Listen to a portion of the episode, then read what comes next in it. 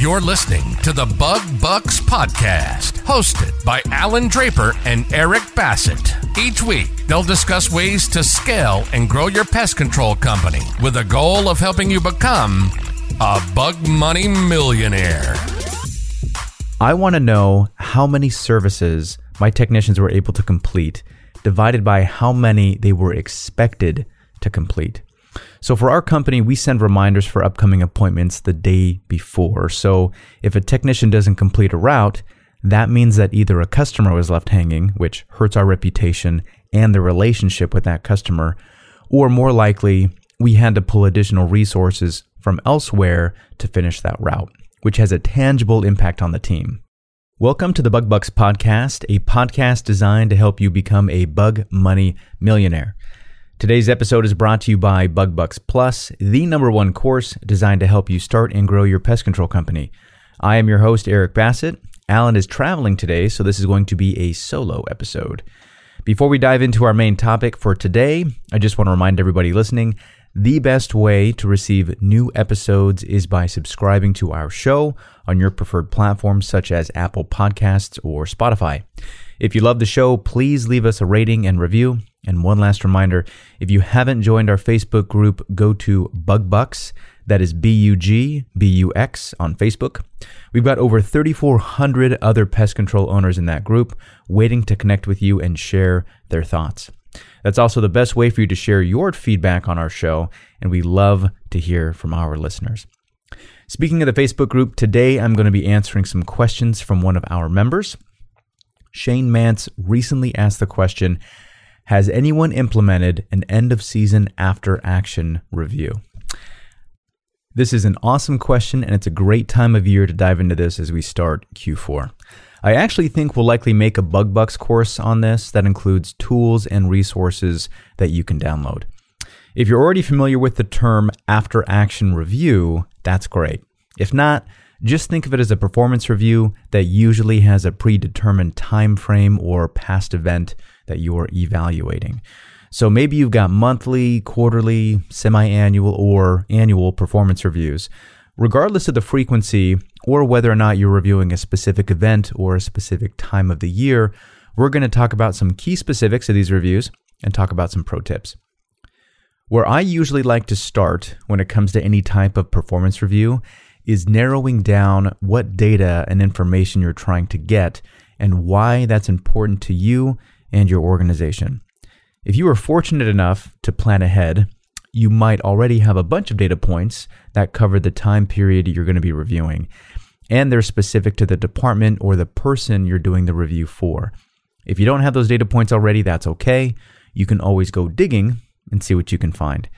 The important thing to remember is that you want to focus on why that information is important to you and the organization. Even if you don't have any data and somehow no way to get it, there's still plenty of opportunity to do a performance review.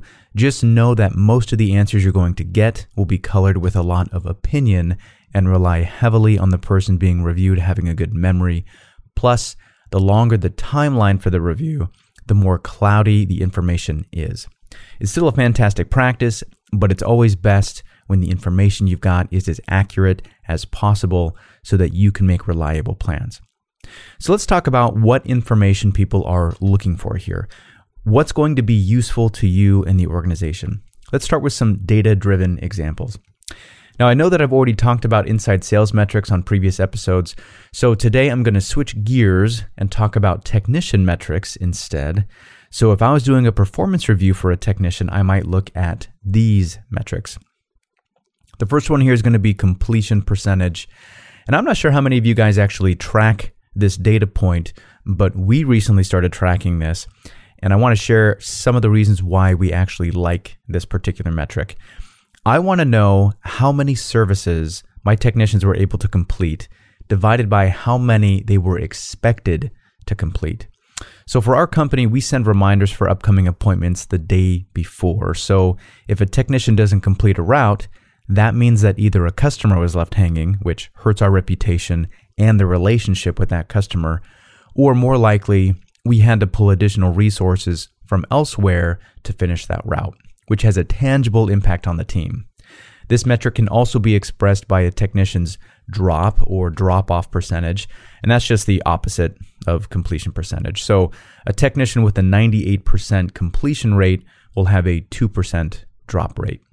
Ultimately, this tells me as a business owner how reliable my technicians are, assuming that the office is scheduling stops with proper logistics in mind.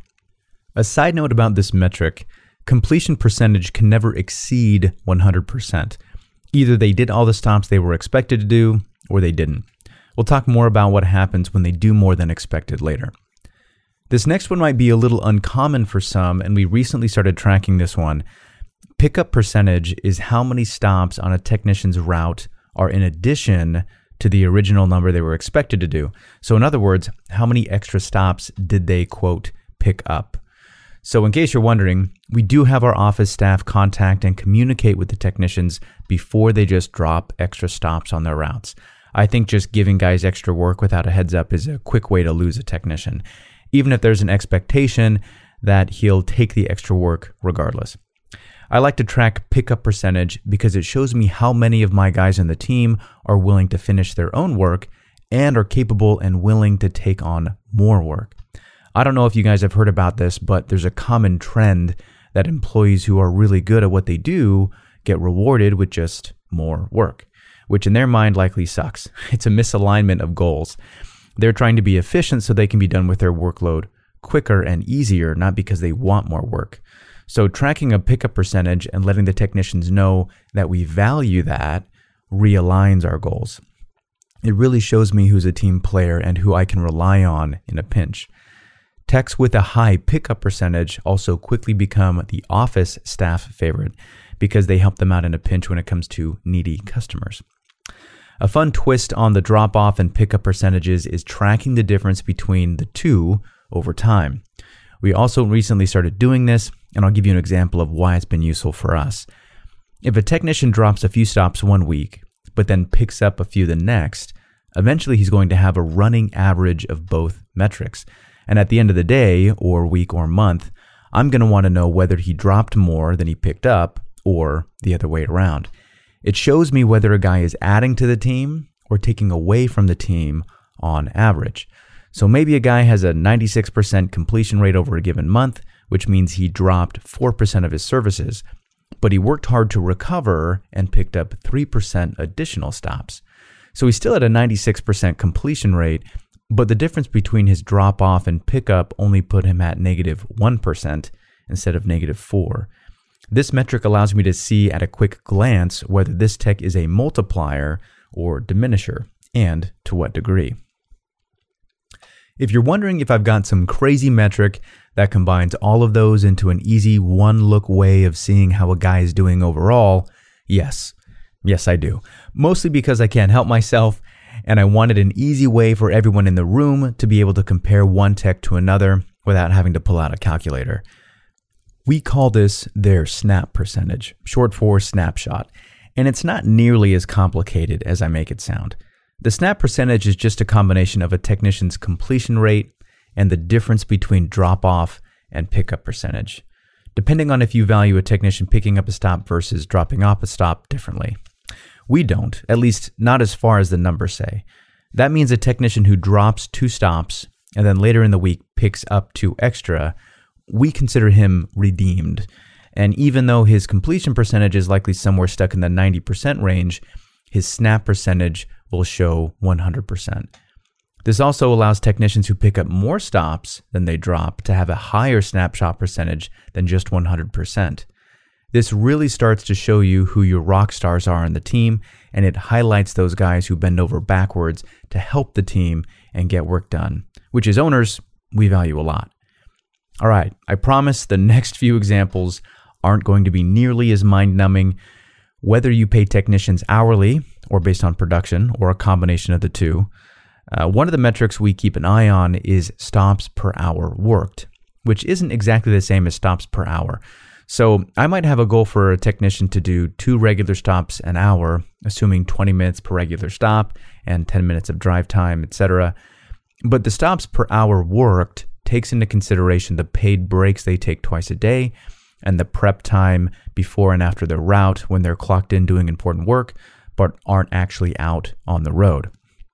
Our guys work for 10 hour shifts, which are really more like 11 hour shifts when you include the 30 minute breaks and 15 minutes before the route and 15 minutes after. During the summer months, our guys are scheduled 18 stops per day. And if we divide that by the 11 hours they clocked in for, we get a stops per hour of 1.63. What's interesting about this metric is that there's a healthy range that you're trying to stay within. When that number gets too low, you worry about efficiency issues. But if that number gets too high, you start worrying about quality issues.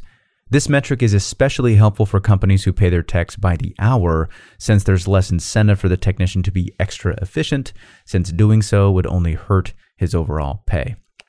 Another metric that's easy to track has been a pretty common one for us and other companies that we've been working with Google reviews, both the quantity and the quality. Whether you have an incentive for technicians to get reviews or not, it's a nice quality indicator and it's something that the technicians have a high degree of influence over. It also might help me understand a technician who takes a little longer on his stops, but has a ton of five star reviews from customers who appreciate how thorough he is.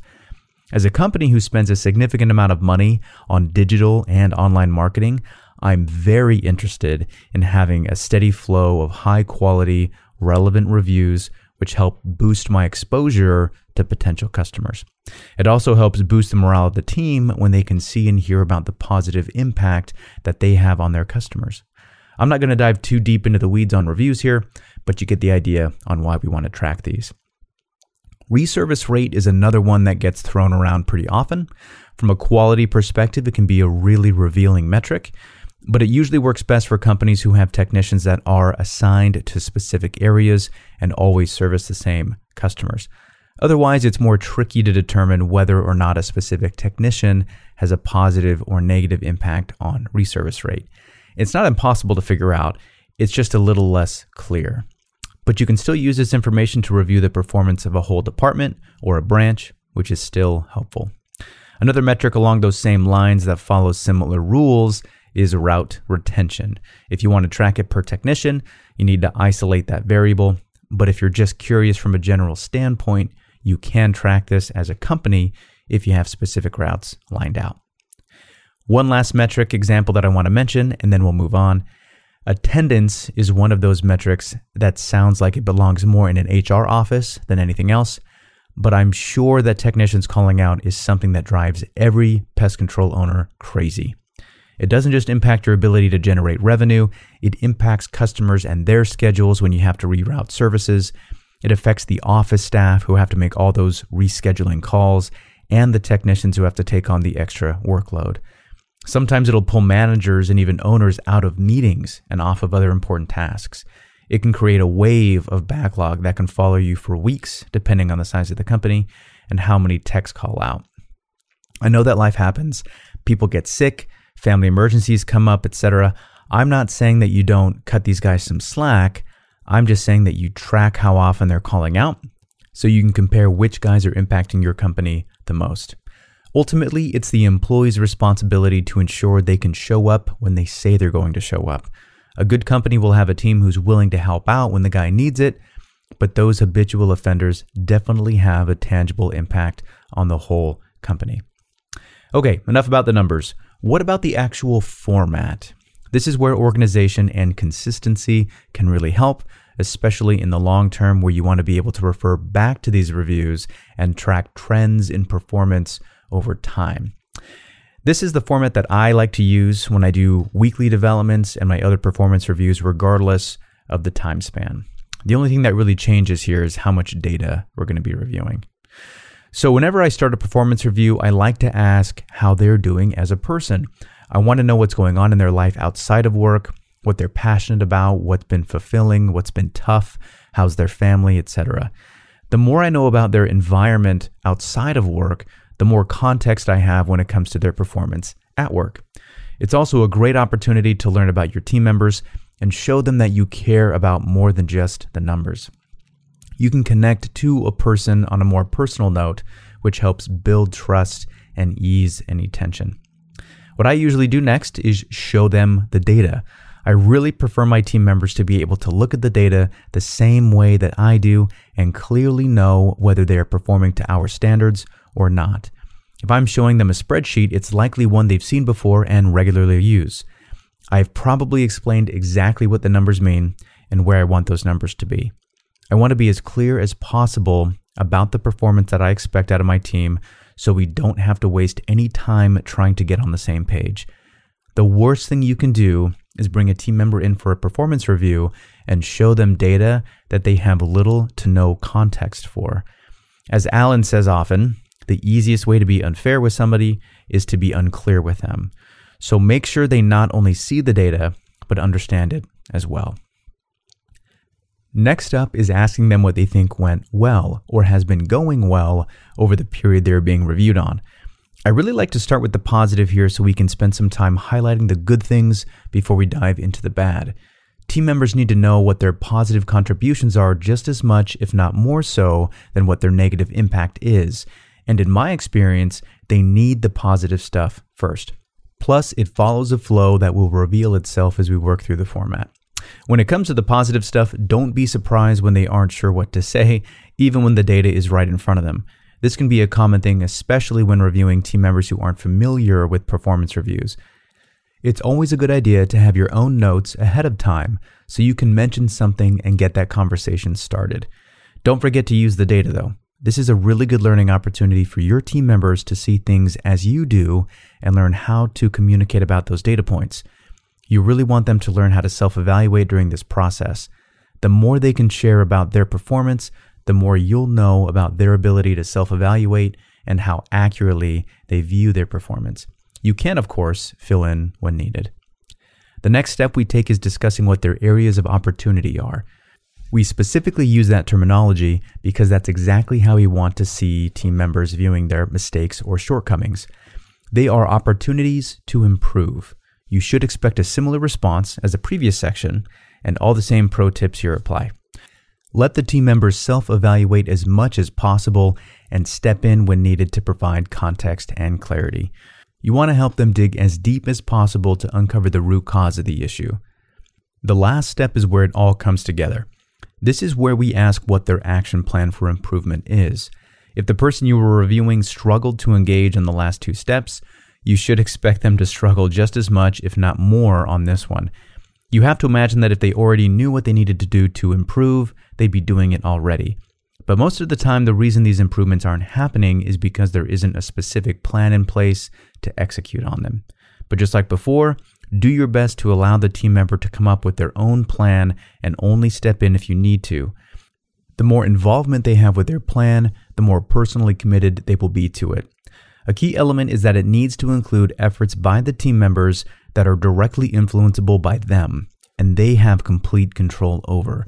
We know these as lead measures. It also needs to be tied to whatever metric that they want to improve. We know these as lag measures.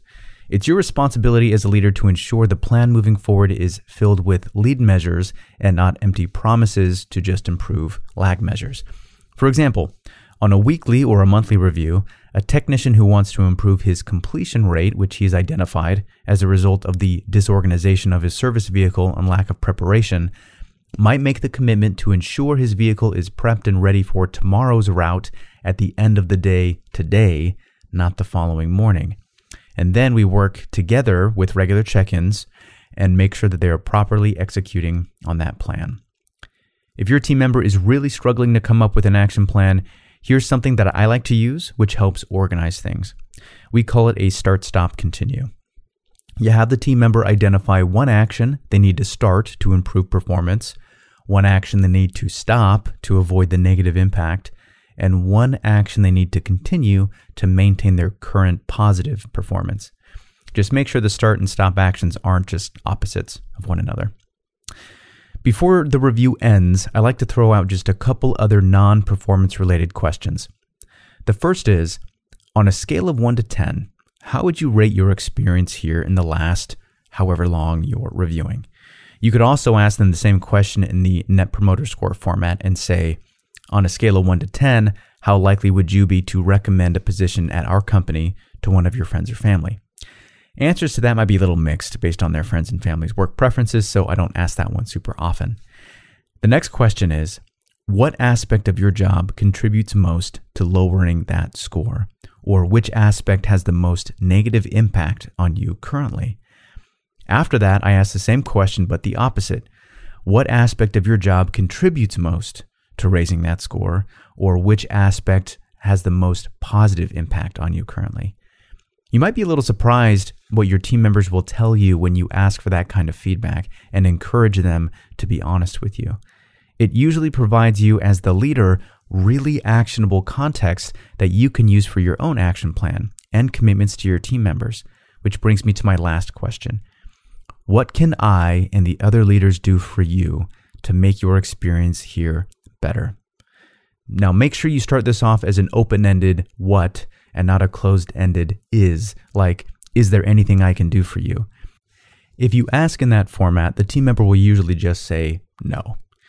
So just remember the information and context is your ally. The more you know, even if it's information you don't like, the better you can run your organization. As you regularly do these types of reviews with your team members, you should start to see them being more engaged in providing feedback as they learn how to see and use the data and become more familiar with self evaluation. Eventually, you can send them the data and the prompts ahead of time, and they can come to the meeting prepared with answers that you both review together. Just as a quick side note, some of you might be looking for after action reviews or performance review examples because you've got one or more technicians looking for a raise, or it's that time of year that you do raises and you want to be able to gauge what amount makes sense. So, we obviously don't do raises every time we do a performance review, but we commonly do performance reviews when we do raises, especially if it's for a high level employee. We want our employees to understand that their performance has a direct correlation to their value and their pay. When they understand that, they feel less entitled and more invested. And that's why it's important to choose performance numbers that align with your goals as a leader. When the team members and leaders' goals are aligned, the whole organization can move forward with the same focus. All right, let's review. We'll break this down into 10 quick steps. The first step with after action reviews is to choose which data you want and how you want to use it to measure a team member's or department's performance. The second step is to make sure your team members understand those data points and what they mean in relation to their performance ahead of time.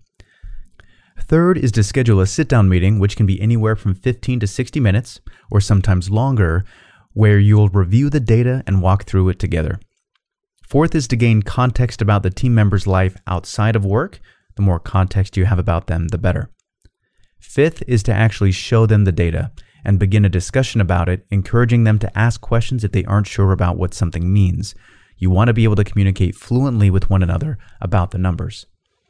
Sixth is to dive into what they feel is going well. You always start off with the positive first, encourage them to self evaluate and come up with their own conclusions. You only step in and help as needed and to acknowledge and validate. Seventh is to discuss the areas of opportunity or areas of improvement. Same rules apply here, and it's even more crucial that they learn to self evaluate with this section. Eighth is to discuss what action they're going to take to execute on those improvements. They must choose a lead measure that influences a lag measure that they want to improve. As the leader, you regularly check in with them and make sure they are properly executing on it.